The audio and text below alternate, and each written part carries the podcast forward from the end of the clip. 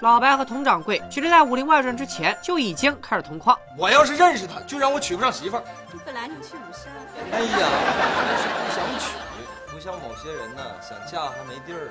于云泰为了演好吕秀才，熟读《论语》，竟然被宁财神给耍了。除了原版的《论语》，我还买了李泽厚的评论版，非常厚，的确又泽又厚。宁财神不满意姚晨出演郭芙蓉，直言她太丑了。我就是觉得嘴太大不行。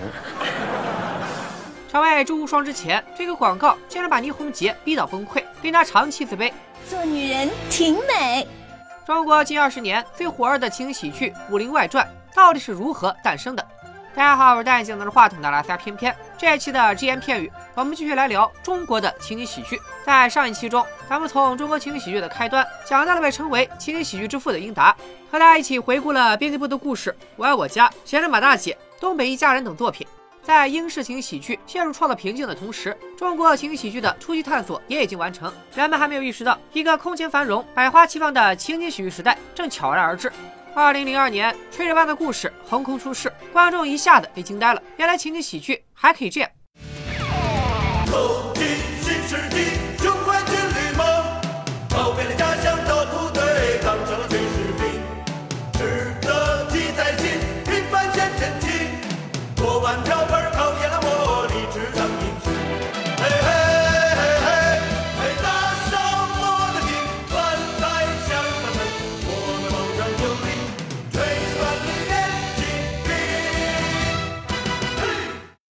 同于那些以家庭为底层框架的英式情景喜剧，炊事班的故事将背景舞台扩展到了部队，成为中国第一部军旅题材的情景喜剧。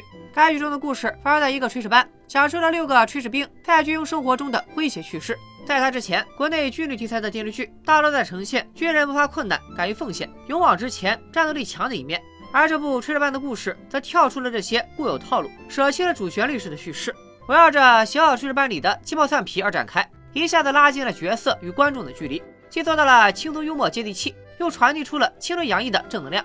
六个炊事兵来自天南海北，班长胖红，猴精的小毛，憨憨的小江，愣愣的大周，爱玩的小心思总想上位的老高，以及帅气时尚的面脸派诗人帅胡，各有各的方言和特色，每一个角色都形象鲜明，可爱搞笑。哎，小哥，你把你平时干活写那本诗集拿来，我给他们念一念。你给你念念念，怎么就听不懂呢？你给我来来来来，你听着啊。戏的名字叫《戏不戏》。对。细不信？你信不信？看得不够仔细。如果你看得仔细、仔细再仔细，会发现我的记忆一直有许许多多悲悲喜喜的往事。信不信？你信不信？看得不够仔细。如果你看得仔细、仔细再仔细，你就会发现。哎呀呀，我我求求你了，你可别亵渎我娘门了，你是吧？那么，如此特别的情景喜剧出自谁手呢？答案我想大家都知道，那就是导演尚敬。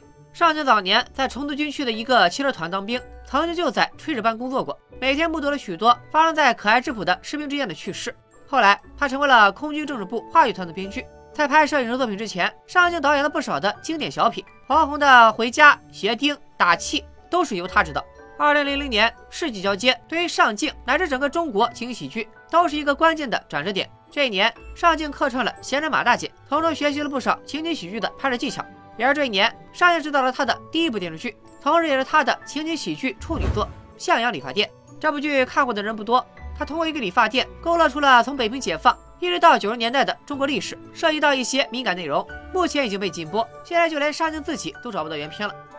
不管怎样，有了这部《向阳理发店》，尚敬的情景喜剧之路算是正式开启了。接下来拍个什么题材呢？尚敬并不想挑战英式情景喜剧。他要寻找空白的领域，自己当过兵，也在炊事班待过，这让尚敬觉得，如果以几个炊事兵为切口，拍一部情景喜剧，肯定是既有亲和力又有娱乐性。那时他刚好排了一个关于雷达站的小品，小品由高亚麟、洪建涛、周小斌、毛孩、胡亚杰和姜超出演。尚敬一琢磨，干脆就以这几个人为参照创作剧本，人们也根据演员的名字直接搬过来，于是就有了高亚麟的老高、洪建涛的胖红、周小斌的大周、毛孩的小毛、胡亚杰的帅胡、姜超的小姜。那么，为啥在正片里帅胡成了沙溢，老高成了范明呢？胡亚杰是因为档期不足，高亚麟就比较有意思了。当时是在临开拍前的一星期，尚敬突然约高亚麟出来捏脚。高亚麟本以为这就是导演请自己放松放松，没想到捏着捏着，尚敬发话了：“他亚麟，你发现没发现？这个你们六个人往那儿一坐，除了毛孩像个兵，哪一个像兵啊？全一水大胖子，胖红大胖子，周斌大胖子，姜超大胖子，你大胖子，这玩意儿你别演，弄个瘦的。最终，上级邀请了沙溢来演帅胡。当时沙溢刚毕业，分配到了空政话剧团，军艺校草的头衔才让上去不久，又帅又年轻的形象非常符合帅胡这个角色。可惜现在 thiếu 了沙溢，英子，开门，爹地。而高亚麟则转到幕后，顺道客串了一下胖红的一位战友。至于老高的角色，就落入了范明的手中，但也没有将帅胡和老高这俩名字改成帅沙和老范。二零零二年十一期间，《炊事班的故事》在央八黄金时段正式播出，收到的反响相当不错。人物亦庄亦谐，故事妙趣横生，天南地北的方言大杂烩，亲切真实接地气，鲜活生动的军里大小事，碰撞出一个又一个令人捧腹的火花，看得观众欲罢不能。真的就像上镜所说的那样，我不用拍机场、拍海洋、拍千军万马，我只需要在一个小小的炊事班里，就可以把部队生活的方方面面展现出来。整个炊事班的故事一共拍了三部，第二部和第三部分别播出于二零零四年和二零零七年，每一部都收获了超高的口碑，足见大家对这个系列的喜爱。其中的名场面俯拾皆是。什么？一班长还跟我商量，说你给人战士盛饭的时候老在那装横。我不是装横，是真横。小毛啊，你再装那个气质也硬不起来呀！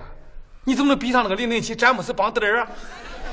就是，武大郎挑两颗导弹，他也不是武松。毛，我跟你讲，你这外形不够猛，不够。你看咱大周这气质，那是嘎嘎。你这一放火，有点像气急败坏了。是，主要是你长得不够严肃，是不是？你你看班长深沉起来那是稳重，你深沉起来那就是装酷了。你们看不起我是不是？哎，对对对了，别说了，耳朵是你说对了，就先这样就行，恢复。我练，我练，我练，总有一天我要庄严的向你们宣布。我天！别看小毛瘦，一身疙瘩肉。我说。我那两个大号眼睛来。有那么一场戏，大壮和老高要演一出假吵架给谭副指导员看，结果弄假成真，演着演着真的就吵起来了。哎呀，行了行了，别演了，你都走了还演什么？看吧。老高，你既然把话说出来了，你就对我的事儿，你拿出证据来。你要是拿不出证据，我到连长能告你损害我的名誉。你要不拿出证据来，我到指导员告你诬陷。告谁诬陷？你凭什么告我诬陷？班长。他俩演太投入了，不对，好像假戏真做了，真吵起来了。是我这咋看也不像是假吵呢？啥假吵呀？就是真吵了啊！这么好的演员到炊事班太可惜了。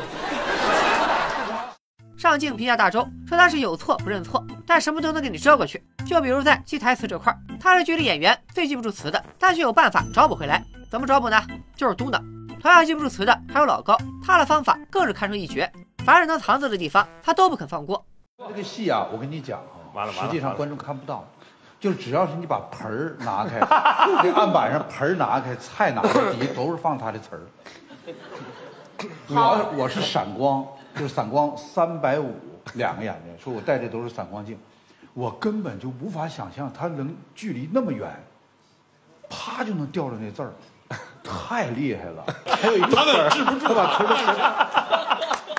同样是在二零零二年，上镜还与吕小品共同执导了另外一部情景喜剧《都市男女》。同《炊事班的故事》相比，这部《都市男女》的热度要小很多，但它的意义却不能小觑。它是上镜第一次与宁财神合作，也是因为他，岳云泰和姚晨才与上镜结识。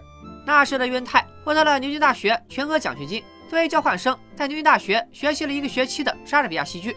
回国之后，《都市男女》成为他人生中的第一部电视剧。而那时的姚晨是个北京电影学院表演系的学生，此前演过两部没什么火花的戏。当他面试都市男女女主角的时候，制片人一脸嫌弃，但上镜却觉得姚晨很有特色，就把她留了下来。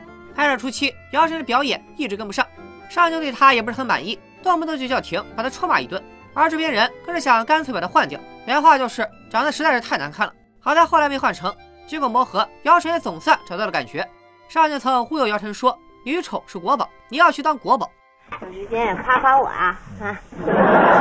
啊，其实你人真的很不错，对，长成你这样真的不是你的错。嗯，啥意思？胡说！苏小姐这么可爱，可怜没人爱。嗯，这怎么可能呢？像她这么善良的姑娘，善变又没有天良。啊！又贤惠，闲在家里屁都不会。天生丽质难自弃呀，天生下来就没有利用价值，男人自然会抛弃。你你你倒是蛮健谈的嘛，见的什么都谈。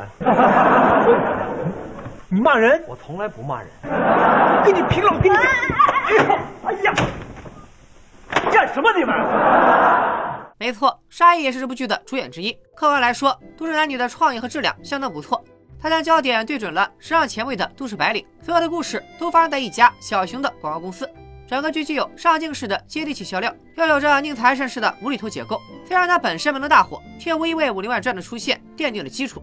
你说我的腿是晒黑点好看呢，还是白皙一点比较好看？嗯，我看是细一点比较好。我的腿不细吗？你也看不大清楚嘛。那你凑近点看好了。可以吗？为什么不可以？这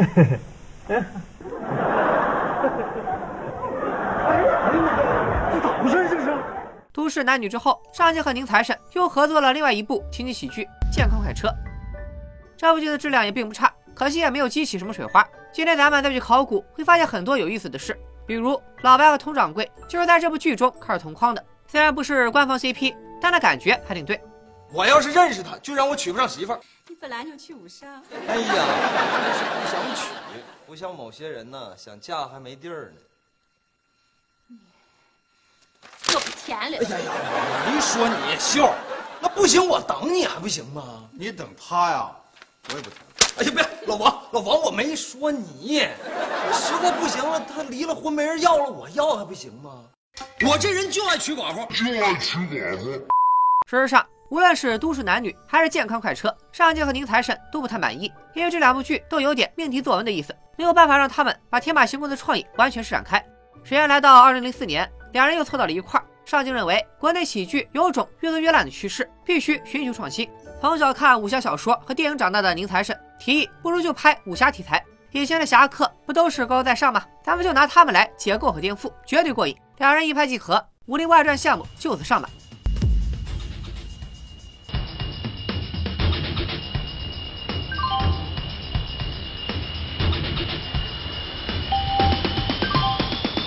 嘿，兄弟！嘿，朋友！嗨，兄弟！我们好久不见，你在哪里？嗨，朋友！如果真的是你，请打招呼。嗨，兄弟！我们好久不见，你在哪里？嗨，朋友！如果真的是你，请打招呼。嗨，兄弟！我们好久不见，你在哪里？嗨，朋友！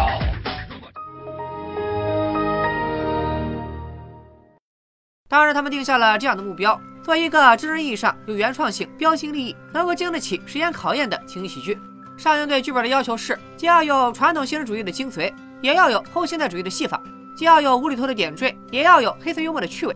剧本 OK，演员方面也不能含糊。为此，上镜几乎调动了所有能调动的资源，把曾经合作过的演员差不多都拉了过来，还邀请了一堆靠谱的老戏骨客串，最终出来的效果远超预期。《武林外传》不仅完成了当初定下的目标，更一不小心创造了历史。传继《我爱我家》之后，中国情景喜剧另一座无法逾越的高峰。剧中的每一个角色都深入人心，诞生了无数经典台词和名场面，随便截出一段来，都能让人笑到飙泪。康桑阿弥达 music，老邢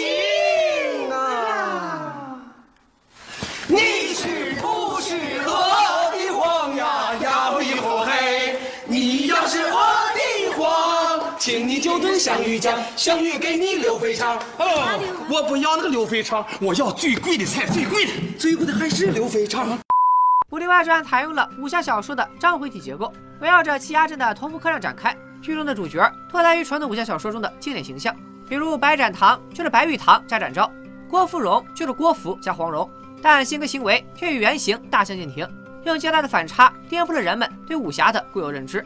剧中的这些角色虽然在可爱之余，也都各有各的小瑕疵、小缺点，但这并不影响大家对他们的喜爱。于掌柜佟湘玉同时也是龙门镖局的千金。她风情万种，而又专一痴情，从小锦衣玉食，下嫁衡山派掌门却成了寡妇，还要照顾尚未成年的小姑子莫小贝。经典台词：One, two, three, action。后悔呀，我从一开始就不应该嫁过来。如果我不嫁过来，我的夫君也不会死。如果我的夫君不死，我也不会沦落到这么一个伤心的地方。如果不沦落到这么伤心的地方，别好了。好一个闭月羞花，沉鱼落雁的绝世美人儿。和他组 CP 的是跑堂白展堂，曾经是传说中的道圣，如今退隐江湖，隐居在此。尽管他们享受，嘴贱胆小，但他也正直善良，武功高强。他的指力在世间屈指可数，长门绝技大家应该都会。接招！我比我比我选手。客官里边请。一个字，失误爱。算。客官里边请啊。两个字，是啊傻，不要笑脸，好好看着啊。客官，您里边请，请，请，请，请，请，请。三个字，帅傻了。客官，您里边请嘛。哎呀，四个字。没事吧你？和白展堂一样，有了标志性绝招的是一代大侠郭巨侠之女郭芙蓉。从小争强好胜，为人鲁莽任性，却也勇敢仗义，本想闯荡江湖，结果被扣在客栈做起了打杂的。海参，快你没大招！你个小丫头片子啊，跟我这耍横看，我今天怎么收拾你？老白，葵花点穴手，哈哈，闪开！海参再倒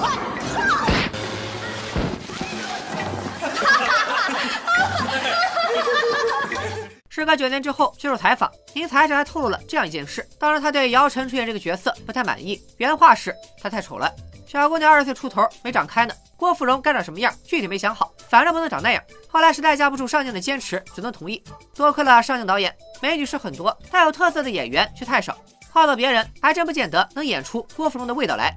在剧里，郭芙蓉的官服 CP 是被众人称为吕秀才的吕青侯。我生从何来，死往何处？我为何要出现在这个世界上？我的出现对这个世界来说意味着什么？是世界选择了我，还是我选择了世界？够了！我和宇宙之间有必然的联系吗？宇宙是否有尽头？时间是否有长短？过去的时间在哪里消失？未来的时间又在何处停止？我在这一刻提出的问题，还是你刚才听到的问题吗？我杀了你！是谁杀了我？而我又杀了谁？他的祖上曾做过知府，但他自己却是个失落的神童，熟读四书五经，精通诗词歌赋，奈何功名之路屡试不中。无奈之下，干脆把祖宅卖掉，索性在客栈当起了账房。他天天把子曾经约过挂在嘴边，对待感情还有那么点骚动。面对郭芙蓉和白展堂的师妹朱无双，他做过这样一个梦：够了！子曾经约过，三人行必有我妻。是是是，必有我师了？说到这里，不得不讲一下朱无双的扮演者倪虹洁。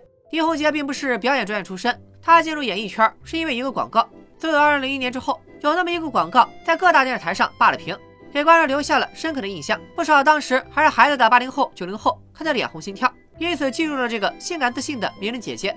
拍摄广告时，倪虹洁还是个学生，在知道要拍那一广告后，她退缩了。当时化妆老师看她犹豫，说：“你去试一下，我明天给你找替身。”结果到了第二天，倪虹洁现场一看。压根就没有替身，当然包括导演在内的所有人为了鼓励他，都穿个内衣就出来了。倪虹洁只能硬着头皮拍广告。播出以后，该内衣品牌赚疯了，倪虹洁也出了名，还接拍了几部戏。但也是因为这个广告，让保守的父母觉得丢人，始终刻意回避不谈。这更说明了他们的在意。这事儿成为倪虹洁很长一段时间的负担，让她为此深深自卑。在这部《武林外传》中，倪虹洁所饰演的朱无双，也是她演艺生涯中最具代表性的角色，美丽贤惠，温柔娴雅，苦苦寻觅着爱情。却每每落空。他的嘴上永远挂着一句话：“放着我来，你来，你来。”其实每一份真挚爱情的开始，都是由于一时的冲动。这种冲动是激情和柔情的混合体，是超脱于理智之外的感情。内心深处如果没有冲动的话，就没有在一起的欲望，也就没有未来的人生。作为客栈，除了掌柜、跑堂、打杂、账房以外，还有一个角色是不可或缺的，那就是厨师。同福客栈里的厨子李秀莲，人称李大嘴，为人贪吃爱冲动，说话不走脑子，自尊心还特别强。燕小六我还拍定了，我不像你，出尔反尔，两面三刀。你说你还是个男人不是？秀莲，就你是个男人吗？啊，你以前可以说我不是，但现在我会武功了，我不一样了。人要是不讲理起来，会不会武功都一样吗？就是，咋能一样呢？这桌面结实吧？你看好了啊！哎呀呀！我的我的水去留台面。骆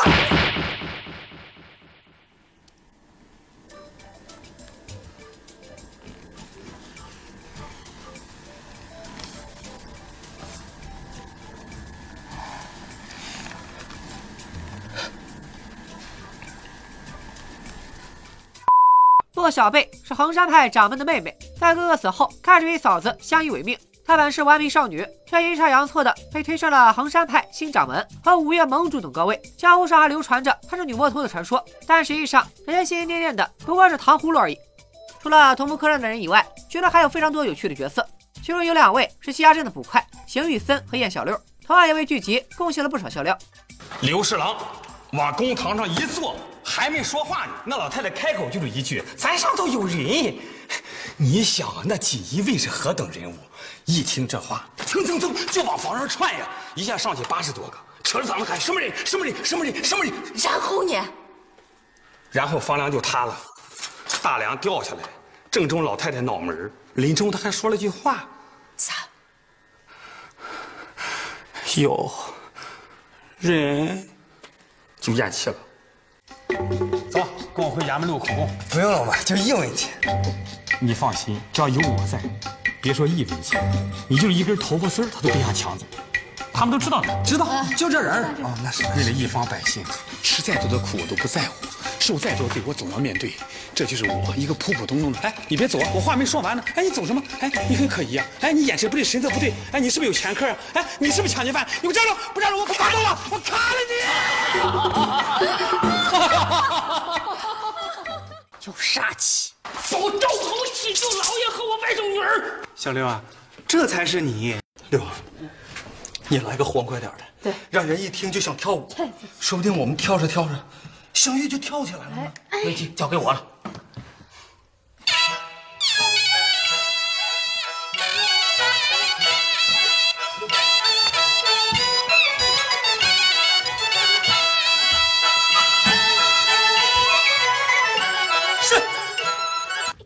你吹的什么玩意儿？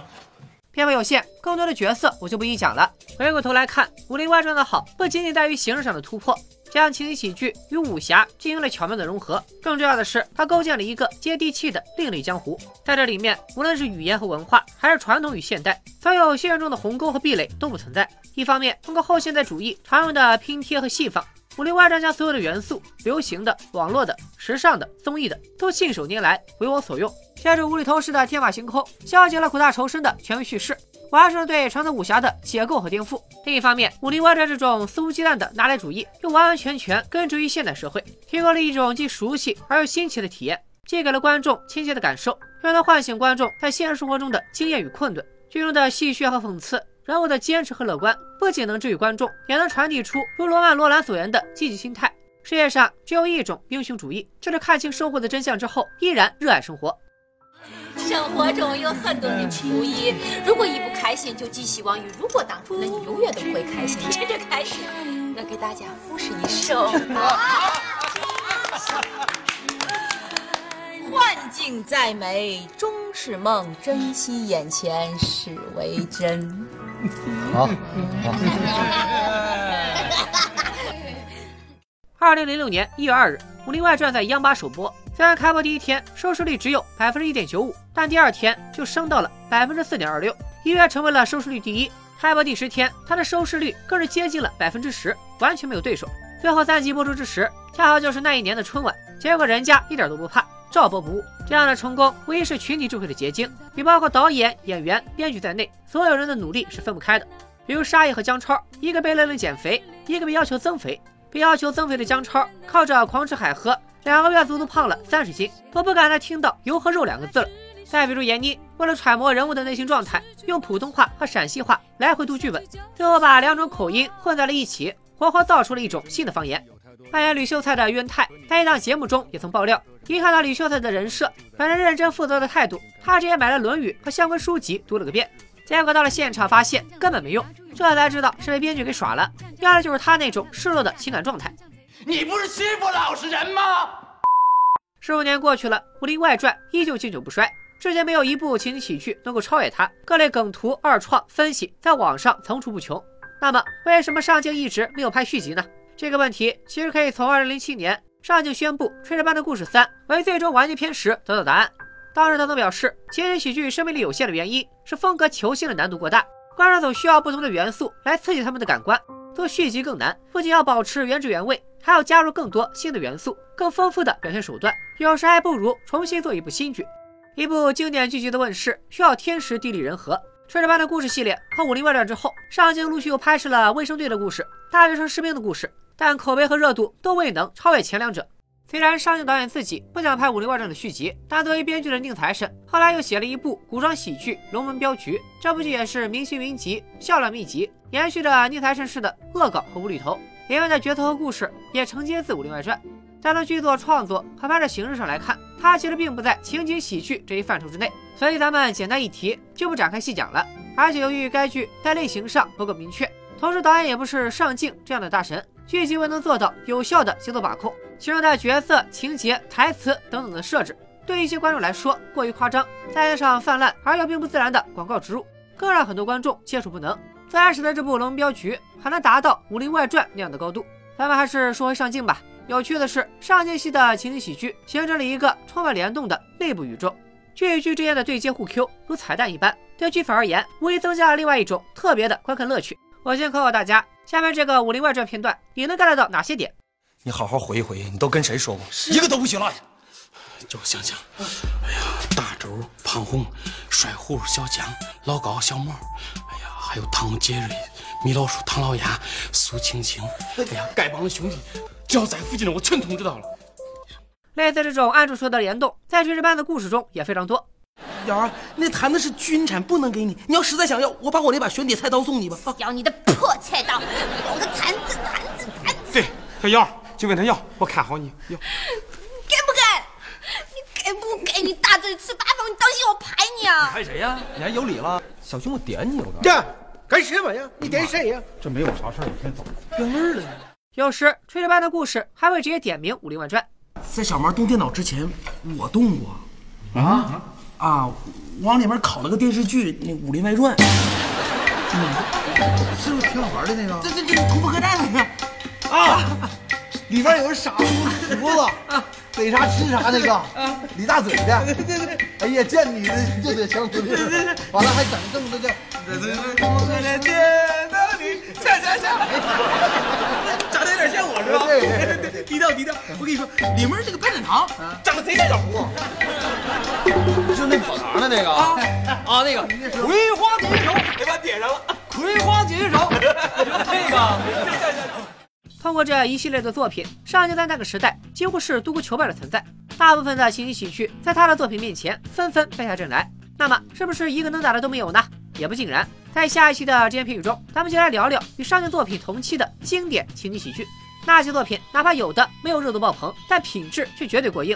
另外，还有一部剧这么多年来一直备受争议。但是既然做情景喜剧这个选题，咱也不能避而不谈吧。下期我也会尽量客观的聊聊它，以及情景喜剧到底为何走向了衰落。上期视频虽然播放量不高，但是反馈不错，大家的留言和评论我都有看。这期希望大家继续支持。如果你们喜欢这种杂谈的形式，也可以在评论区告诉我，你还想听我聊哪些话题。好了，今天就先说到这里吧，咱们下个视频再见，拜了个拜。